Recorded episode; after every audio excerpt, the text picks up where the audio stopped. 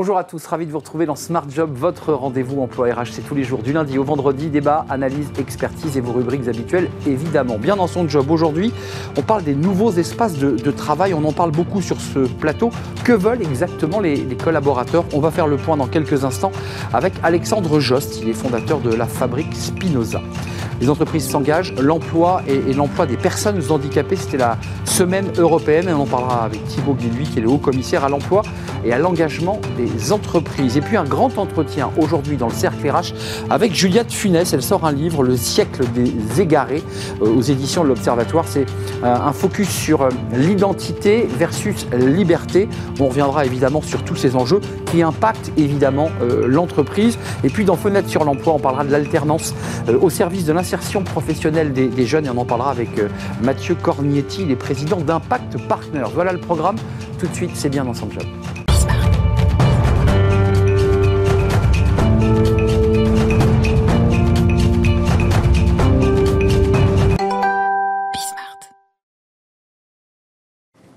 Bien dans son job. On parle des espaces de travail. Alors, on a beaucoup parlé pendant le Covid et l'après-Covid, évidemment. On réduit les espaces, on, fait du flex-office, on fait du, télétravail. On va essayer de faire le point euh, à, travers euh, eh bien, une étude passionnante. Alexandre Joss, merci d'avoir répondu à notre invitation et de revenir sur le plateau de Bismarck parce que vous êtes euh, un, habitué de l'émission, fondateur et délégué général de la fabrique Spinoza.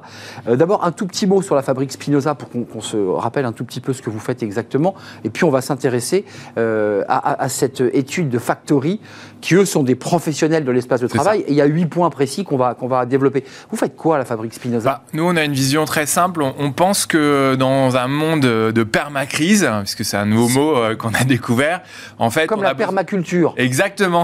Donc c'est la crise puis la crise. Il y a besoin de réenchanter et d'innover. Et on pense que la joie, le bonheur, l'épanouissement sont des prismes pour produire de l'innovation politique, économique et pour les citoyens. Voilà. Euh, vous vous êtes associé, alors il y a ce document euh, extrêmement détaillé, on peut en avoir à la fois, on peut l'avoir en papier et en internet évidemment. Euh, c'est un, document très détaillé sur les nouveaux espaces de travail et je le cite, le réengagement des, collaborateurs au, au bureau. Qu'est-ce qui ressort? Il y a huit points précis Qu'est-ce qu'ils souhaitent, ces collaborateurs euh, Là, vous avez trempé le thermomètre. On nous dit qu'ils veulent tous faire du télétravail. C'est pas si simple, en fait. Non, c'est pas si simple. moi, je pense qu'il faut repartir de comment les gens se sentent. Et moi, un chiffre qui m'a marqué euh, au fil de cette étude en la produisant avec Factory, c'est que euh, y a quand même 45% des, des, gens, des collaborateurs, qui disent être durablement plus fatigués aujourd'hui qu'avant la crise sanitaire. Et ils disent fatigué mentalement et fatigué euh, physiquement.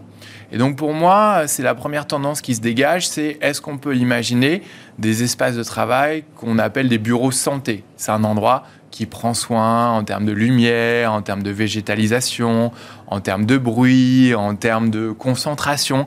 Donc ça, c'est une, une, tendance qui me paraît fondamentale.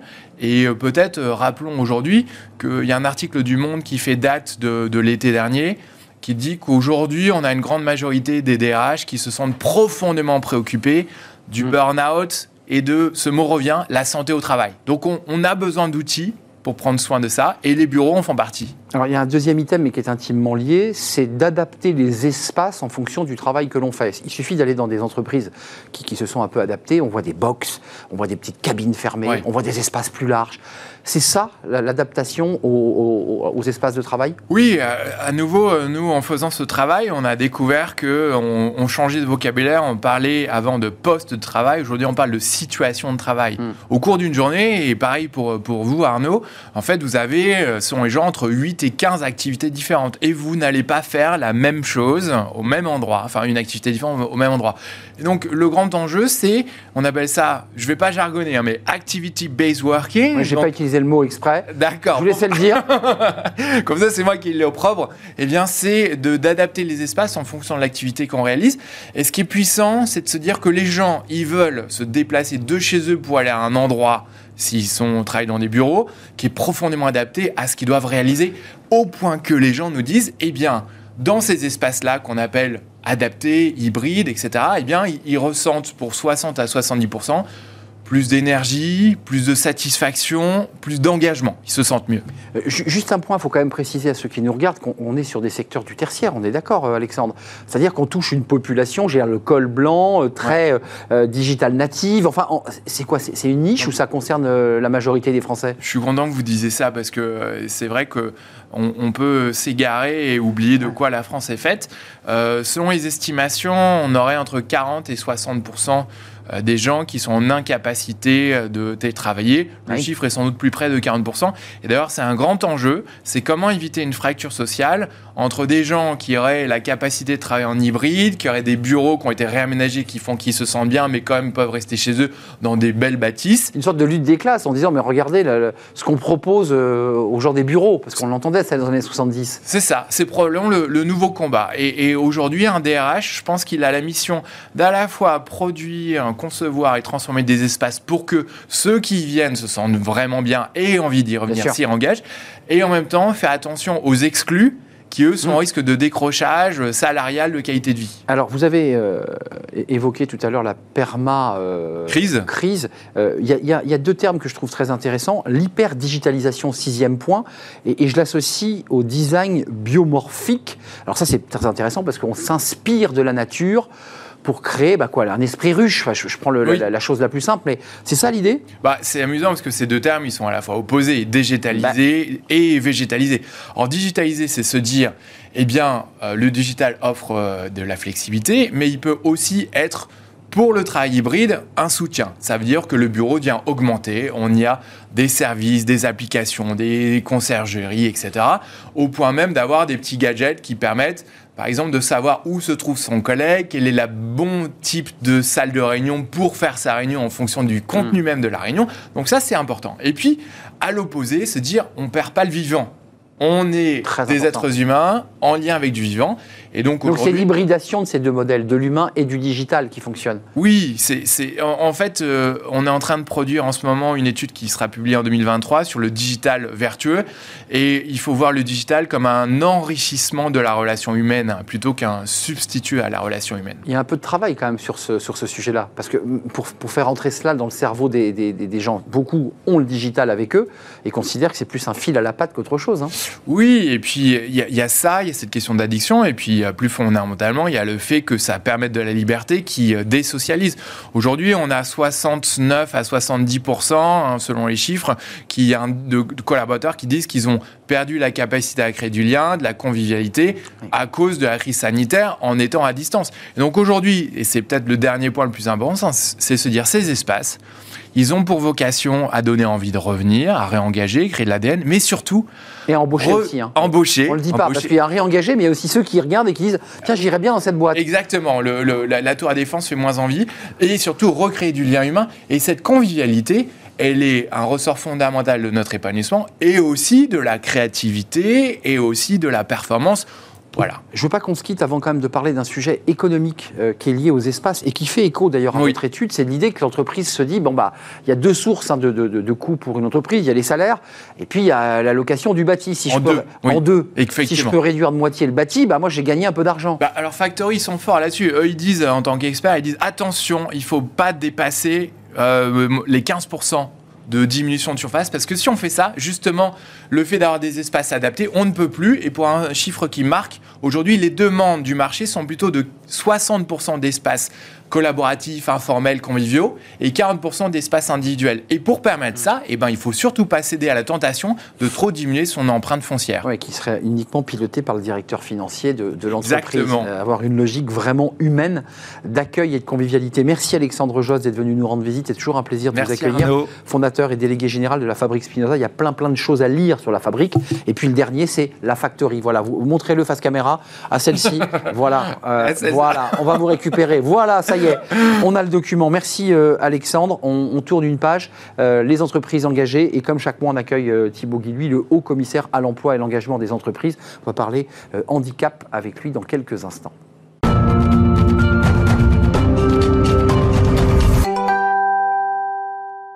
Les entreprises s'engagent comme chaque semaine et, euh, comme chaque mois, on accueille euh, Thibaut Guilhuy. Bonjour Thibaut, ravi de, vous accueillir. Vous êtes, euh, vous êtes là chaque mois pour parler d'un certain nombre de, sujets qui sont, liés évidemment à l'engagement de ces entreprises. Vous êtes le haut commissaire à l'emploi et à l'engagement de, des entreprises. Aujourd'hui, on fait un focus sur cette semaine du handicap dans lequel les entreprises s'engagent sont, euh, évidemment euh, partie prenante. Euh, ça commence aujourd'hui, ça se terminera dimanche 20 novembre 2022. est-ce que d'abord, comme ça, pour resituer, faire un petit peu de, macro, est-ce que la France fait partie des bons élèves sur cette question de l'inclusivité et de l'insertion des personnes handicapées sur les lieux de travail? Bon, c'est toujours difficile de s'amuser à faire des classements d'un pays à un autre parce qu'en plus de ça, c'est ça, touche à des euh, enjeux de, développement économique, de situation de l'emploi, mais aussi culturel, d'historique, etc. En tout cas, ce que je peux, euh, ce que je peux vous dire, c'est que euh, à la fois il y a du chemin qui est fait et, clairement il en reste beaucoup à faire. Par exemple, sur sur l'accès à l'emploi des personnes en situation de handicap, on peut d'un côté se réjouir que depuis cinq ans, sur les cinq dernières années, les actions différentes qui ont pu être conduites par les pouvoirs public euh, et puis euh, évidemment aussi euh, par la mobilisation des entreprises est permis de faire baisser le chômage de 19% à 13%. on est passé en dessous de la barre des 500 000 demandeurs d'emploi en situation de handicap. On est aujourd'hui à 460, 460 000. Maintenant, s'il y a une, une mobilisation si forte et la semaine de l'emploi des personnes en situation de handicap est une occasion de mettre en lumière à la fois tout ce qui est fait et puis tout ce qu'il faut absolument amplifié parce que 13% de chômage, euh, euh, ça veut dire qu'il y a encore une inégalité forte euh, des personnes en situation de handicap vis-à-vis de, l'emploi. C'est d'ailleurs le premier critère de discrimination, le handicap, dans l'accès à l'emploi quand on écoute les statistiques du défenseur des droits. Alors, taux de chômage deux fois plus élevé que la population générale, et on reviendra évidemment sur cette situation parce qu'il y, y, a des problèmes d'adaptabilité d'un certain nombre de postes faisons quand même un focus parce que vous êtes souvenant, et vous êtes venu d'ailleurs en plateau nous présenter cette communauté des entreprises s'engagent qui grossit de mois en mois. Alors, je ne vais pas m'aventurer à redonner un chiffre parce qu'il a, il a évolué depuis notre dernière euh, rencontre. Euh, plus de 100 clubs départementaux qui sont impliqués dans cette semaine euh, européenne pour l'emploi des personnes handicapées. Concrètement, qu'est-ce qui va se passer là? Quel est le déploiement de, ces clubs départementaux? Bah, D'abord, au-delà de la semaine, c'est d'abord euh, une action qui se fait au quotidien, durable, je dirais, jour après jour et pendant toute, euh, toute l'année.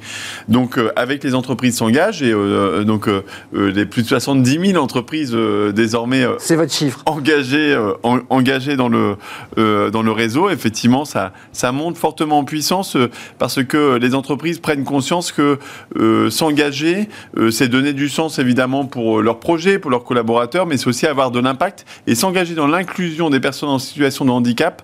De plus en plus de chefs d'entreprise comprennent que c'est à la fois une nécessité et une opportunité. Une nécessité, c'est d'abord une obligation, hein, l'obligation de l'emploi des travailleurs en situation de handicap. Hein. Chaque entreprise, on peut le, le rappeler, sont, sont tenues euh, de, de, de, recruter ou de faire travailler au moins 6% de personnes en situation de handicap. D'une manière directe ou indirecte, d'ailleurs. On peut faire appel aussi à des, à des centres spécialisés. Enfin, c'est assez technique. exactement. Enfin, vous pouvez, euh, vous pouvez euh, et c'est la priorité. honnêtement, c'est c'est c'est ça qui est le plus important, c'est que chaque entreprise recrute euh, intègre, euh, maintient dans l'emploi euh, des personnes en situation de handicap dans leurs propres équipes, mais elles peuvent aussi recourir à des ESAT, à des entreprises adaptées, à, des, à des acteurs qui vont permettre le temps d'un rebond, le temps d'un tremplin, le temps d'une d'une adaptation à des personnes en situation de handicap de pouvoir travailler. Donc direct et indirect. Ce qui est important pour nous, c'est quoi? C'est agir. Et donc pour agir, d'abord il faut euh, avoir euh, conscience, euh, conscience du, du sujet. Vous pouvez retrouver d'ailleurs sur les entreprises s'engagent l'ensemble des outils pour sensibiliser vos collaborateurs et pour pouvoir passer à l'action de cette sensibilisation. Je pense aux immersions professionnelles, je pense aux, questionnaires de, de, de, de, positionnement que vous allez retrouver sur, sur le site. Ensuite, recruter inclusif. Vous avez l'alternance, l'apprentissage. Vous savez, on a, on, a, on a recruté plus de 700 000 apprentis l'année dernière et on est euh, euh, en passe de, dépasser encore euh, cette, cet objectif cette année. mais seul 1% des apprentis en France sont en situation de handicap. Je rappelle que nous avons levé toutes conditions d'âge et que vous pouvez recruter des personnes en situation de handicap, quel que soit leur âge, quand c'est en alternance. C'est du très concret, vous êtes aidé pour ça et c'est une vraie opportunité pour pouvoir inclure des personnes. Euh, quelques éléments factuels qui sont intéressants pour ceux qui nous regardent, parce qu'il n'y a pas que des Parisiens qui nous regardent, mais toute la France euh, et partout dans le monde d'ailleurs, parce qu'on peut nous voir sur, un, sur Internet. Un job dating dédié aux personnes en situation de handicap, c'est important. En Loire-Atlantique, ça sera le 17 novembre. C'est ça. Je, je, cite cette date parce que la Loire-Atlantique et votre club départemental est un, est un, un des pionniers, un des plus actif, j'ai envie de dire. Oui, bah alors. Euh, euh, très actif. Honnêtement, enfin, il fait partie des, des, des, clubs, des clubs très, très actifs, mais. Mais je veux pas éliminer les autres parce que voilà, pas droit. On en a, on a plus d'une cinquantaine là qui vont, qui vont monter des actions diverses et variées. je pense aussi au club de, de Paris d'ailleurs qui, qui, qui, invitera énormément d'entreprises à partager en fait les meilleures initiatives qui ont le plus d'impact dans leur projet. Vous savez, c'est ça l'esprit des entreprises s'engagent, c'est que ce soit les entrepreneurs qui parlent aux entrepreneurs pour pouvoir aller plus loin. Je pense aussi euh, au club euh, de, de, de l'Ain qui va organiser aussi euh, une, une, très belle rencontre, réunir, réunir aussi les entreprises et passer tout un tas de clés très pratiques, témoignages très pratiques pour pouvoir passer à l'action. Il y a des sujets aussi sur les achats parce qu'on parle beaucoup de recruter, mais avec les achats inclusifs, vous êtes un, vous avez en main un levier incroyable aussi pour euh, pouvoir faire travailler plus de Acheter personnes. dans les ESAT avec des produits fabriqués dans les ESAT. Exactement. Et l'esprit des entreprises s'engage, c'est pas juste de dire ça serait bien que, mais c'est de donner les Agir. de donner les outils concret pour chaque entreprise. Je vous invite à rejoindre le marché de l'inclusion, sur lequel vous allez retrouver les milliers de prestataires euh, euh, spécialisés dans euh, l'accueil et l'accompagnement des personnes en situation de handicap pour développer de la co-traitance et des partenariats achats inclusifs. C'est du concret. Il y a déjà des milliers d'acheteurs qui utilisent le marché de l'inclusion. Rejoignez-les, c'est facile et ça a de l'impact.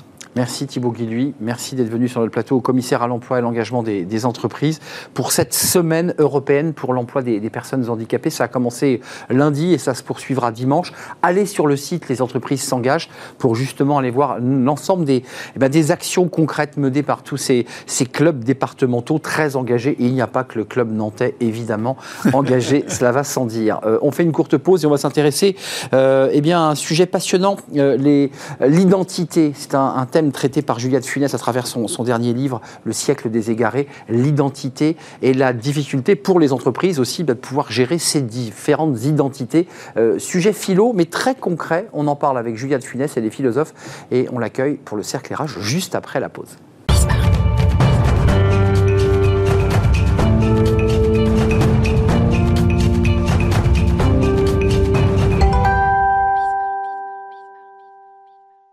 Le cercle RH et un grand entretien aujourd'hui avec Juliette Funès. Bonjour. Bonjour. Ravi de vous accueillir sur le plateau de Smart Job. Vous êtes déjà venu hein, nous, nous, rendre visite il y a quelques, quelques mois. Régulièrement. Saison précédente. Votre dernier livre euh, passionnant, Le siècle des égarés, édition euh, L'Observatoire. Alors d'abord, pour commencer par le début, vous avez beaucoup parlé RH, vous avez beaucoup parlé entreprise. Alors celui-ci, il est lié, mais ce n'est pas un livre sur les RH, on est bien d'accord. C'est un livre de philosophie autour de l'identité. Oui, c'est-à-dire que celui-ci est moins axé sur l'entreprise, même si on retrouve des problématiques euh, très business euh, dedans. Euh, mais en revanche, les autres étaient aussi liés à l'identité. Hum. La comédie humaine, inhumaine que j'avais écrite avec Nicolas, Bouzou. jouait sur justement la théâtralité humaine qui se joue dans les organisations. Le développement impersonnel, hum. c'était aussi sur le sujet du, du, moi, du devenir soi. Donc en fait, le thème de l'identité, c'est mon thème fondamental. Et là, effectivement, je m'éloigne un tout petit peu de l'entreprise parce que je prends plus à bras le corps cette thématique-là euh, Hegel, Spinoza, Bergson sont des auteurs que vous citez. Euh, si je veux résumer, il faut le lire ce livre, mais c'est l'universalisme mmh. mis en miettes, morcelé par des identités. C'est un danger. C'est ce que je critique. Voilà, exactement. C'est pas du tout ce que je défends. Hein. Euh, les égarés, hein, le siècle des égarés. Pourquoi j'ai appelé ça le siècle des égarés? En gros, c'est parce que je trouve que le 21e siècle est celui de l'effervescence identitaire. On juge tout à hauteur d'identité. Les communautarismes se renforcent comme euh, jamais. Le développement personnel, la narcissisation du moi sur les réseaux, on voit que le moi prend une ampleur considérable. Donc on vit une sorte d'effervescence identitaire. Or, pour moi, l'identité égare plus qu'elle n'oriente.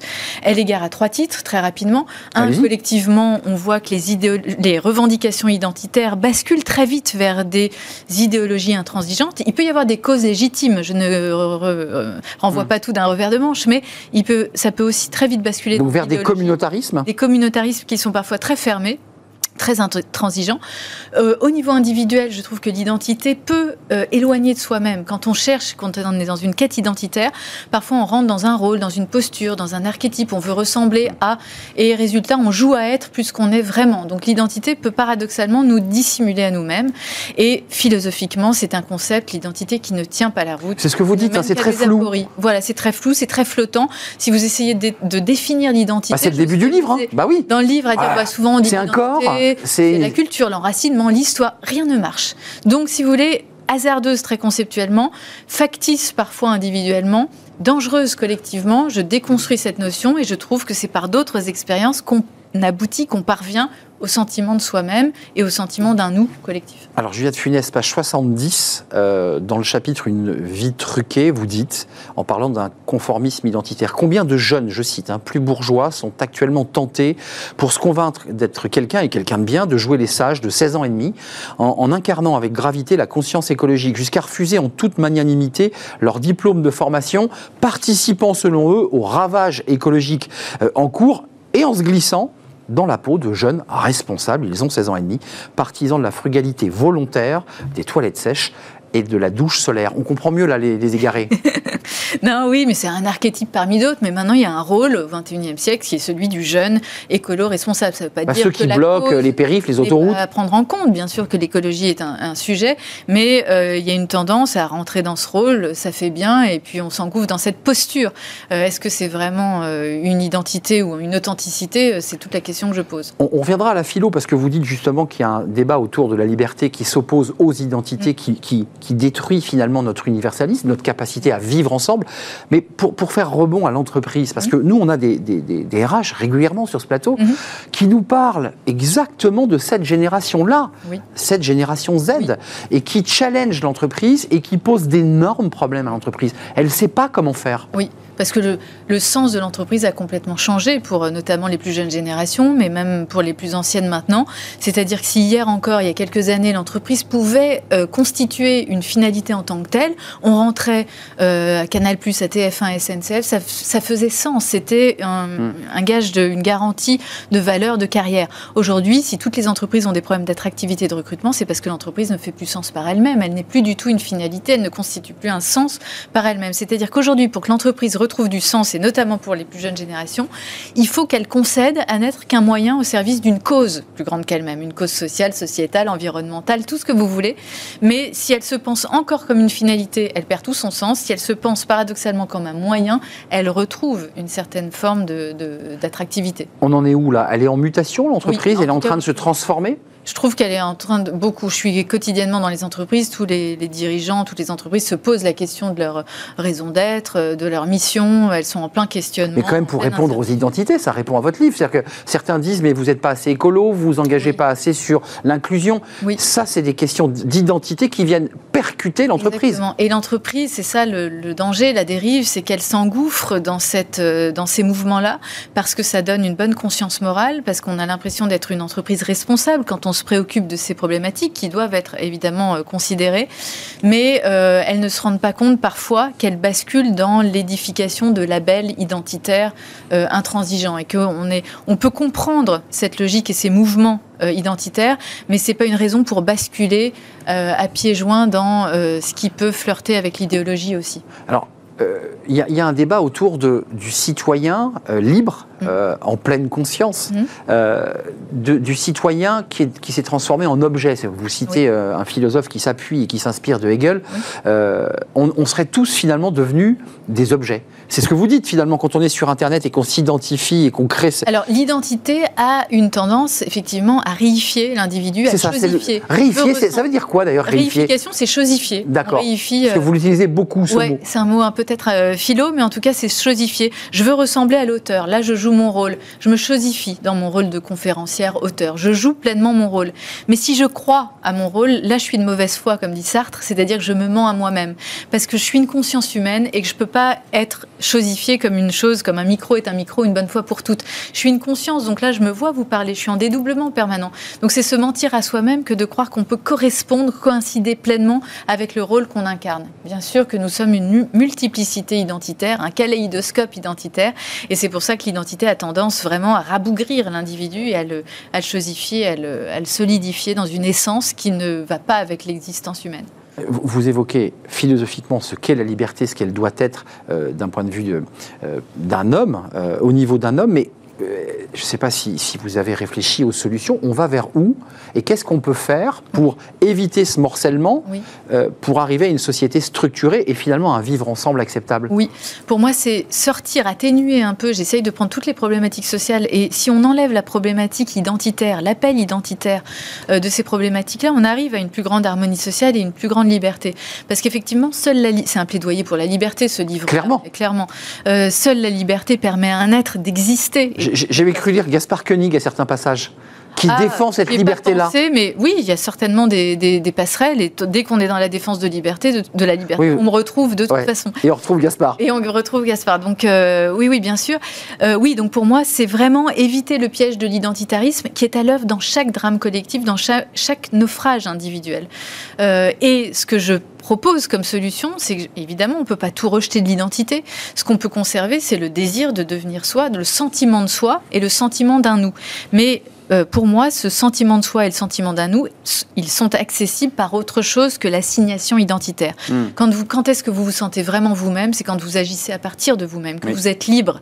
Dans euh, l'action. pas quand vous ressemblez euh, au journaliste, à l'animateur, hmm. forcément. Et quand est-ce que nous avons le sentiment d'un nous, d'un collectif? C'est très important pour l'entreprise aujourd'hui. Elle se sans cesse cette C'est cette question qui lui est posée. Et pour moi, c'est certainement pas en marquant des valeurs, une identité de l'entreprise qui ne rassemble personne. Donc vous trouvez qu'elle fait fausse route finalement l'entreprise a trop plié le genou sur ces questions euh, d'identité, quelles qu'elles soient d'ailleurs. Je pense que c'est une impasse et que quand est-ce que nous faisons corps, à chaque fois vous remarquez qu'il y a une émotion à l'origine du collectif.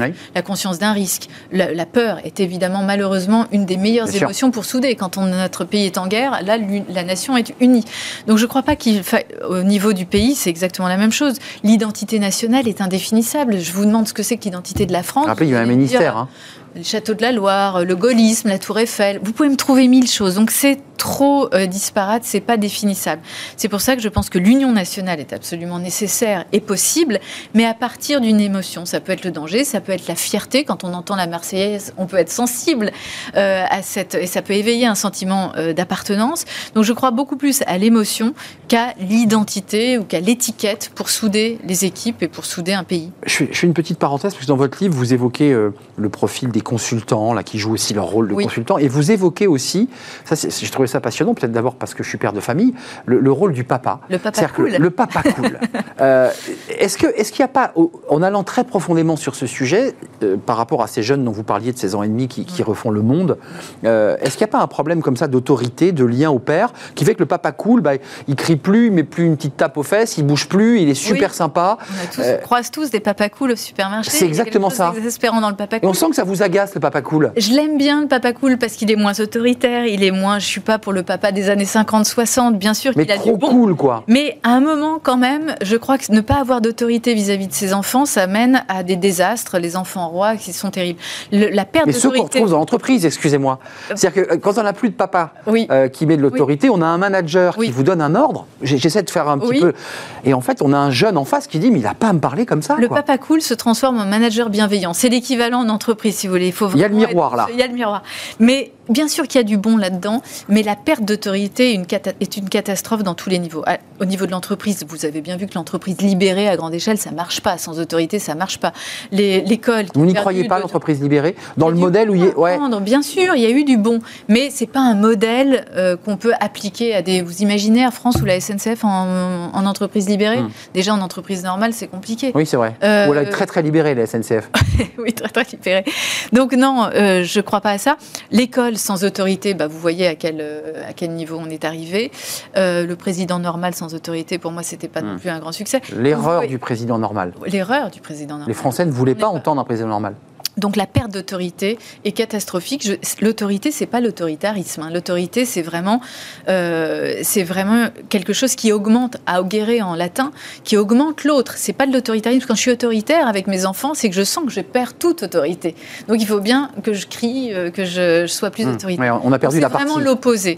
C'est très bien d'avoir perdu l'autoritarisme, mais c'est dommage d'avoir perdu l'autorité. Mais j'y reviens parce que vous êtes toujours un pied dans l'entreprise et dans ce livre autour des, de la philosophie c'est passionnant on a des managers qui disent aujourd'hui, moi je suis perdu, j'ai besoin d'un accompagnement, j'ai besoin de formation, j'ai besoin qu'on m'aide, mm. parce que je ne sais plus faire ce métier-là. C'est intimement lié à ça aussi. Il a face à lui des gens qui revendiquent leur identité sexuelle, de couleur, ethnique. Et il est perdu ce manager. C'est très difficile. je vois aussi tous les jours quotidiennement des managers perdus, c'est-à-dire qu'ils n'osent plus agir à partir de ce qu'ils pensent bah être bon, parce qu'en face, euh, c'est la tyrannie identitaire. C'est-à-dire que la moindre offense, la moindre remarque, peut être comprise comme un préjudice puisque vous touchez à l'intégrité de ma personne. Euh, donc c'est la guerre de tous contre tous, c'est vraiment la mortification sociale et je crois qu'il faut revenir à du bon sens et surtout ne pas s'enfermer dans ces idéologies, ces revendications identitaristes qui, qui, qui basculent vraiment et qui rendent l'individu très prisonnier de lui-même. Est-ce que vous prenez pas le risque, Juliette Funès, qu'on dise mais regardez, c'est voilà, c'est le monde d'avant, l'autorité, euh, face à un monde qui est en mouvement permanent, très numérisé, très moderne, et, et, et, que, et, qui est une forme de jeunisme par rapport à, un discours qui pourrait être considéré comme un discours un peu, un, peu vieux jeu euh, Écoutez, oui. Vous assumez ça? Bah, Moi, j'assume les idées euh, auxquelles je crois et qui me semblent plus justes et meilleures pour euh, l'harmonie sociale et pour la liberté de l'individu. Euh, donc, si la liberté est quelque chose de ringard, bah oui, je suis ringarde. Euh, si l'identité est quelque chose de progressiste, je ne veux pas être progressiste, mais je crois que l'avenir, de toute façon, est impossible sans liberté. Seule la liberté permet à un être d'exister et de ne pas se chosifier, de devenir un exemplaire. Seule la liberté permet à un mode de gouvernement, la démocratie, de persister, puisque la démocratie n'est pas fondée sur l'identité, que je sache, mais sur la liberté. Donc je crois que la liberté est de toute façon l'avenir euh, indépassable. Donc euh, il y a une mode identitaire, mais je crois que de toute façon la finalité, alors je suis peut-être ringarde maintenant, mais je serai à l'avant-garde plus tard parce que l'identité me semble la, finalité indépassable. En avant-garde, avant de nous, quitter, il nous reste peu de temps, mais euh, vous aviez soulevé le, le développement impersonnel, et c'est vrai que vous aviez été parfois très dur, très critique à l'égard des coachs, qui renvoyaient à cette question-là. C'est-à-dire qu'on individualise l'accompagnement oui. Euh, est-ce que vous avez évolué sur ce sujet? Est-ce que vous dites, après tout, on peut hybrider? Alors, Ces managers ont parfois besoin d'un accompagnement individuel. J'ai évolué au sens où j'ai pas été assez sévère dans mon livre. C'est-à-dire que. Euh, J'en étais sûr. et qu'est-ce que je critiquais dans le développement personnel? C'est que ça, ça, se veut être un enjeu identitaire du devenir soi. Or, il n'y a rien de plus impersonnel que le développement personnel, puisque vous lisez un livre qui, qui est qui prétend euh, s'adresser à votre moi le plus intime et il s'adresse à des millions d'autres lecteurs. Vrai. Donc, euh, pardonnez-moi, mais en termes de, de subjectivisation, il me parle, mais il parle à des milliers. Il n'y a pas pire. Hmm. Donc, non, j'ai pas été assez sévère. La mode continue, mais bon, il perd un peu, elle perd un peu de son, de son crédit. Les coachs ont perdu beaucoup de leur crédit parce que, encore une fois, ça manque de, rigueur dans les formations, ça manque de rigueur dans l'approche. Il, y, a des chercheurs, des penseurs qui, évoquent aussi l'impact du numérique avant de nous quitter. Euh, on voit quand même que cette notion d'identité et le fait qu'elle ait progressé est intimement lié à, l'émergence du numérique. C'est-à-dire que sans le numérique, il n'y a pas cette capacité à exister. Oui, exactement. C'est une capacité à exister et c'est très représentatif. Ça illustre parfaitement mon livre, l'exemple des réseaux sociaux. C'est-à-dire que l'identité, quand vous avez votre identité affichée, vous vous contenez encore. Euh, quand vous avez un pseudo, ce qui est quand même euh, l'anonymat des réseaux sociaux est un, gros problème, vous vous lâchez complètement. Hmm. vous voyez que l'identité peut vraiment euh, figer l'individu, l'empêcher d'être lui-même, et les réseaux sociaux illustrent à merveille ce paradoxe. dernière question avant de nous, quitter. Est-ce que notre société, et notre corps social, notre corps économique, à travers cette problématique que vous soulevez des égarés dans votre livre, est en danger? Est-ce que nous sommes en danger? Moi, je trouve que le plus grand danger, c'est cette logique identitaire euh, qui euh, mène l'un contre l'autre. C'est-à-dire que les revendications identitaires se crispent, euh, la ferveur identitaire se renforce au point d'aboutir parfois à une mortification sociale et à un ébranlement des principes universalistes républicains, liberté, égalité, fraternité. Hmm. Donc ça, pour moi, c'est un énorme danger. Et comme l'universalisme aujourd'hui n'est plus capable de se défendre par lui-même, il a perdu de son prestige, il a perdu de sa puissance, un des moyens pour le renforcer, que j'ai trouvé très modeste, je le concède volontiers, c'est d'ébranler la notion sur laquelle reposent tous les mouvements revendicateurs, qui est celui de l'identité. On n'a plus le temps, mais ça veut dire qu'il faut individuellement, là c'est le cas de le dire, prendre chaque jeune de 16 ans et demi, que je citais tout à l'heure, parce que c'est un exemple que je trouve assez probant, euh, on les voit dans l'actualité, et c'est avoir un échange philosophique avec lui. Comment on fait pour lui faire prendre conscience qu'il s'est égaré, puisque c'est le siècle des égarés? Alors, l'identité, l'identification peut avoir des vertus, on peut se construire aussi par identification, mais euh, c'est, bon, la philo n'a pas de, de vertu, euh, c'est pas, c'est pas du coaching, hein, c'est pas du développement personnel du tout, mais je crois que la vie montre en vieillissant, on se rend compte que les identités dans lesquelles on s'est engouffré sont assez factices. Et en vieillissant, on se rend compte malheureusement parfois un peu tard qu'on a joué à être, qu'on a vécu à la surface de soi-même. Mm. Et c'est dommage si ce livre pouvait faire prendre conscience le plus tôt possible qu'il faut être soi-même, avoir le courage d'être soi-même, oser l'aventure d'être soi-même le plus tôt possible. C'est tout. Euh, Mais j'ai cru, cru, que vous me parliez des 68 arts dans votre livre, parce que c'est le débat qui leur a été posé 30 ans plus tard. C'est un plaidoyer pour la liberté. Bah c'est vrai, il y a quelque chose des années 68, mais... Ils jetaient des pavés en 68, et puis dans les années 2000, ils étaient devenus chefs d'entreprise ou PDG. Oui, exactement. Donc euh, là, je trouve qu'il faut réouvrir un peu les possibles et, euh, et se déprendre de l'identitarisme. C'était passionnant de vous bah, accueillir C'est moi, je vous remercie. C'est rare d'avoir le temps de parler, donc vraiment merci. En plus, vous avez lu mon livre, c'est formidable. J'ai lu votre livre, il y a tout écorné. Euh, Juliette Funès, merci. Le siècle des égarés, votre dernier livre, édition de l'Observatoire, euh, plaidoyer pour la liberté, ça vous va? Exactement, ça me va très bien. Merci de nous avoir rendu visite. On termine notre euh, émission avec notre invité sur Fenêtre sur l'emploi et on parle de l'alternance.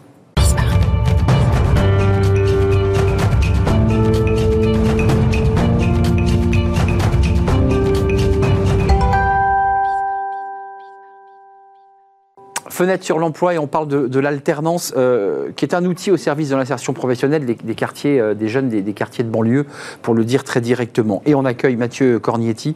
Bonjour Mathieu. Bonjour. Euh, président d'Impact Partners. Vous êtes totalement impliqué sur cette question de l'insertion professionnelle de ces jeunes euh, des quartiers populaires qui peinent parfois hein, à accéder à, l'emploi ou à l'alternance. D'abord, un petit mot sur euh, votre engagement et Impact Partners. Qu'est-ce que vous proposez concrètement? Alors, Impact Partners, c'est une société de gestion. Euh, on a deux activités. Une activité d'investissement, c'est-à-dire qu'on investit dans les entreprises qui vont générer des performances financières et des performances sociales. Mais nos propres souscripteurs veulent plus. Ils veulent qu'on anime un écosystème et c'est pour ça qu'on a lancé euh, des événements euh, focalisés sur des populations fragiles. 16 euh, septembre, BPI France, Jeunes des quartiers, et récemment La Courneuve. Exactement. Ça, de manière très concrète, ça veut dire que BPI France, qui est un de nos souscripteurs, est aussi un partenaire pour organiser des face-à-face avec des jeunes qu'on a coachés, qualifiés, qui répondent aux besoins de RH, de grands comptes, qu'on a là aussi amené à aller sur des terrains qu'ils connaissent moins. Ça, c'est intéressant parce que euh, au départ, vous êtes un, fonds, vous accompagnez ces entreprises, euh, mais vous changez de rôle, changez de casquette et vous dites à ces entreprises, mais ouvrez les yeux, ouvrez-vous vers cette jeunesse qui a du talent, qui a des diplômes et qui est compétente. Exactement, mais ça, c'est notre histoire. Vous nous dites, on est investisseur. En vrai, en vrai, vous avez employé le terme d'accompagnateur. On accompagne financièrement et humainement ces entreprises, ces entrepreneurs, parce que finalement, aujourd'hui, ce dont on a besoin, c'est évidemment de capital pour accélérer, mais c'est aussi du capital financier et du capital humain. Hum, bien sûr. Euh, très concrètement, qu'est-ce que vous disent à la fois ceux que vous avez coachés, qu'est-ce qu'ils deviennent, et est-ce que euh, lorsque vous avez fait le, un bon travail d'accompagnement, ces jeunes ont un emploi et accèdent à l'alternance? Quelques chiffres, euh, chez BPI France, puis à la Courneuve, chaque événement, c'est environ une trentaine de RH qui rencontrent 80-90 jeunes habitants un quartier de la politique de la vie. Très concrètement, ils parlent au RH Très et ils concrètement. Très concrètement, ce sont des jeunes, quand vous allez chez BPI France, boulevard Haussmann, bah, c'est la première fois qu'ils ont un entretien. C'est la première fois pour certains qui viennent à Paris qui vont rentrer dans un univers qui n'est pas le leur parce que ça ressemble pas à l'éducation nationale, hein, tout soit très clair. Il y a de la moquette, c'est beau, euh, c'est un peu une claque, pour le dire simplement. Ouais, c'est une claque. C'est une claque. C'est une claque, mais c'est une claque qui. Euh, qui les booste qui, ça va les booster, ça va surtout leur être utile pour toute leur vie professionnelle, parce qu'en en, en 2-3 heures de leur temps, ils vont pouvoir rencontrer 4-5 RH de grands comptes, et, euh, et cette expérience-là, pouvoir se vendre en 10 minutes, ça leur sera utile demain, euh, mais aussi dans 10 ans. Comment ils s'en sortent concrètement? Parce que vous, vous accompagnez, vous êtes là, euh, vous organisez avec BPI ou avec d'autres acteurs. Comment ça se passe, cette rencontre? Des deux côtés d'ailleurs, parce que le, DRH doit aussi... Euh, comment, comment, ça, comment ça marche? Alors, ça, marche... on, ça match? Ça match, exactement. On fait des matchs, on l'a même appelé du dating. C'est ça. Puisque l'enjeu, c'est que ce soit efficace pour les RH. Les RH, ces recruteurs, viennent. Ils ont un temps qui est limité, c'est leur monde professionnel, et il faut que bah, le- le- les rencontres correspondent à leurs besoins. Euh, sinon, ça s'appellerait du mentorat. On n'est pas dans une logique de mentorat. En face, il y a des vraies offres. Donc, on va qualifier les offres euh, de ces entreprises. Je pense à Vivendi qui était présent à La Courneuve. Voilà, trois recruteurs présents et avec aux côtés d'une dizaine de grands groupes aussi et d'employeurs locaux. Ça aboutit à quoi finalement? Prenons le cas de Vivendi. Euh, de l'alternance, de... il y a un suivi, vous savez exactement, entre le nombre a- de jeunes qui ont poussé la porte et ceux qui vont... euh, On a un suivi. euh, alors, on n'a pas encore les résultats parce que là, c'était il y a deux semaines, donc les procès sont Ça, toujours, euh, en- lancés exactement. Par contre, ces euh, trois RH ont dû rencontrer euh, une quarantaine euh, de, de- de jeunes euh, à la Courneuve. Euh, et, et- et ça, c'est l'autre enjeu. C'est du côté de ces, de ces jeunes euh, qui en veulent. Hein, on- ceux qui ont envie de rester dans leur lit restent dans leur lit. Les, les- les décrocheurs qui ne, ne souhaitent plus avancer, bah, qui continuent à décrocher. Le- L'enjeu principal, c'est que vous avez dans les quartiers des jeunes qui euh, ont envie de rencontrer euh, des recruteurs, ont envie d'accélérer. Et vous l'avez évoqué, euh, l'alternance, c'est un fabuleux moyen pour s'insérer quand financièrement, on n'a pas tous les moyens euh, des autres. pour payer l'école. Euh, ESG, un mot, parce qu'on parle souvent de RSE sur notre plateau euh, à travers des, des ressources humaines et des DRH qui nous évoquent bah, ces trois lettres, cet acronyme, responsabilité sociale ou sociétale des, et environnementale, c'est le troisième. L'ESG, parce que là c'est un débat de ESG, c'est-à-dire qu'on on voit que vous êtes au-delà de votre rôle là. Exactement. Alors, Impact Partners, on s'est lancé il y a maintenant 15 ans pour associer une performance financière à une performance sociale avec un focus quartier de la politique de la ville. Aujourd'hui, on gère plus de 350 millions d'euros. On est un leader européen euh, sur ces sujets qu'on appelle l'impact investing. Euh, il se trouve qu'aujourd'hui, comme vous le signalez, ES et G, c'est euh, la devise de tous les investisseurs. C'est Ah oui. devenu une norme. Euh, C'est le RSE versus finance. Hein. Exactement. Voilà, c'est. Exactement. La seule chose, c'est qu'il y a 20 ans, je pense que les, le monde financier était sûr que le G de gouvernance était bien un enjeu pour une vraie performance financière. Une bonne gouvernance, bonne, bonne performance financière. Il y a 10 ans, et puis avec les accords de Paris, on s'est dit que le E, finalement, a des bons enjeux environnementaux bien, euh, bien intégrés, ça générait du TRI, de la performance Ah oui. financière. Le parent pauvre de tout ça, c'est le social. Et je pense qu'aujourd'hui, on en est au, au- au moment du social, parce que bah, Ce que vous faites, hein, parce que vous, qu'on fait, vous attrapez la lettre S là. hein. Exactement. Nous, on est focalisé sur le social, sur le S, et on peut pas le laisser de côté. Il y a des scandales. On peut, on peut évoquer euh, un grand groupe de, de, de, de- maisons de retraite. On peut aussi évoquer euh, un grand groupe de call center. Je veux dire, on peut pas continuer comme ça à ignorer le S. Merci, vous n'avez pas cité les marques, Non. par prudence? Non, parce que je pense que euh, y a plein d'autres entreprises qui euh, euh, rencontrent ces difficultés, les prennent pas forcément de la meilleure des manières, et ça sert à rien de taper toujours sur les mêmes. Merci, merci à vous euh, pour euh, l'action que vous menez au-delà hein, euh, de- de- du simple travail d'investisseur sur l'accompagnement de ces jeunes. Euh, Impact Partners, allez sur le site, j'imagine d'autres euh, data euh, ou, de speed dating face à des DRH. Euh, allez jeter un œil, ça peut vous intéresser évidemment. Merci, merci à vous Mathieu Cornietti, président d'Impact Partners. C'est terminé, il ne faut pas qu'on soit en retard. Merci à toute l'équipe, merci à notre ami réalisateur, merci à Saïd pour le son, merci à Nicolas Juchat et merci à Lily pour l'accueil invité. Merci à vous évidemment pour euh, vos réactions sur les réseaux sociaux et votre fidélité. Je serai là demain. Bye bye.